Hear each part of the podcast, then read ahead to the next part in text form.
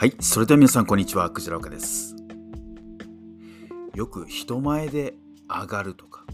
人前で話すのが緊張するっていうことありますよね。で結構多くの人の、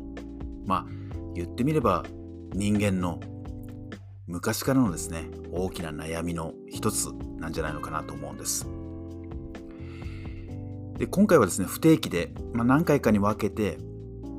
上がらないで、まあ、人前で楽に話せる方法っていうのをちょっとこうご紹介したいなと思うんですけども、えー、私自身もですね、まあ、人前で話すことが多いですし、まあ、例えば研修会の場であったり、まあ、この間なんかですとホールのような広いところで人前で話したりってこともあります。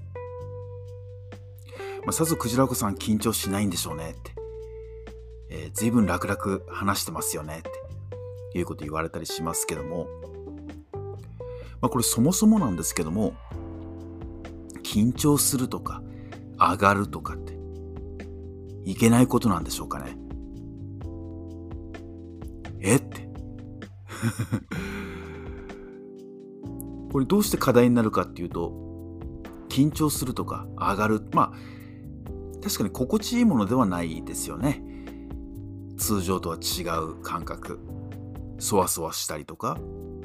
頭が真っ白になったりとか嫌な汗をかくとか。ですよね、まあ、これ言ってみればですね人がいつも慣れ親しんでない動作とかですね行動とか仕事とか初めての人に会うだったり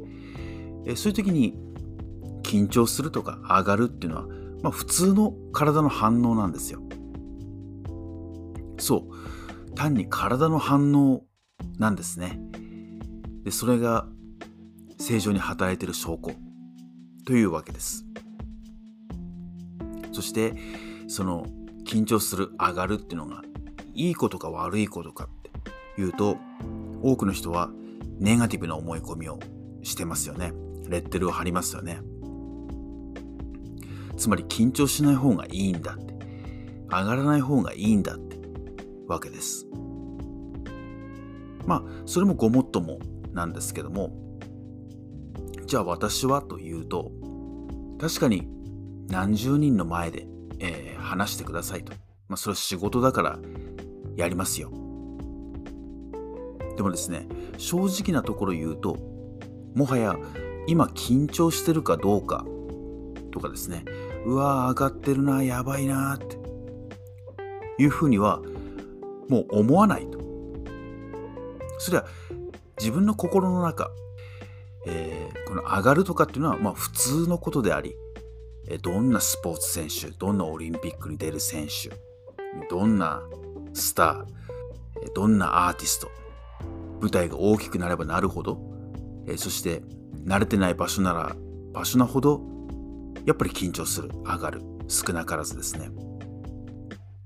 でもそこを乗りこなしていくわけですよね。だってもうそういうふうにしなきゃならないって決まってるからです。それが仕事だったりとか。でそれを繰り返せばいわゆる場数っていうことになるわけですよね。えー、慣れ親しんだ日々の動作に変わってくると。まあ、そうすればいよいよリラックスというか緊張してるかどうかもわからないまま、まあ、普通のこととしてやりますよね。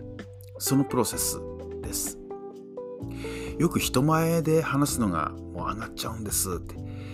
緊張しちゃうんです。どうしたらいいんでしょうかって。じゃあ人前で話したことってどのぐらいありますって言うと、うーん、1回か2回ぐらいですかねっていうことがあるんですね。この上がるかどうかっていうのは結構単純なところで言うと場数っていうのがすごく多いんですよ。で、上がっちゃってダメなんです。私苦手なんですっていう場合は、多くの場合、それをやった経験があんまりないというわけですね。例えば最初は緊張したあの人。でも会ってるうちに緊張せずに喋れるようになってきた。それは慣れなんですよね。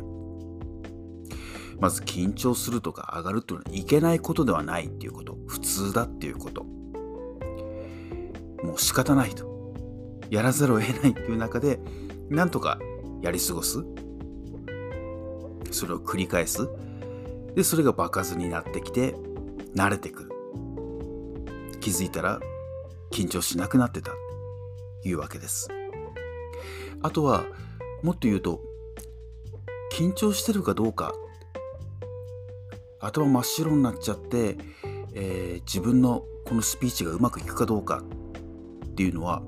とても自分自身に焦点が当たってる状態なんですよね。よく自意識過剰って言ったりしますけどまさに自分自身にフォーカスが当たって自分はどうなんだろう自分はどうなんだろうっていうふうにして自分目線になってしまってるってことこれがですね他者目線にフォーカスを変えると、まあ、要は緊張してる暇がないというわけです。誰々のためみんなに喜んでもらうためみんなに一つでも学びを届けたいため、えー、この職場とかチームへの貢献聞いては業界への貢献みたいな感じで誰かのためっていうような意識で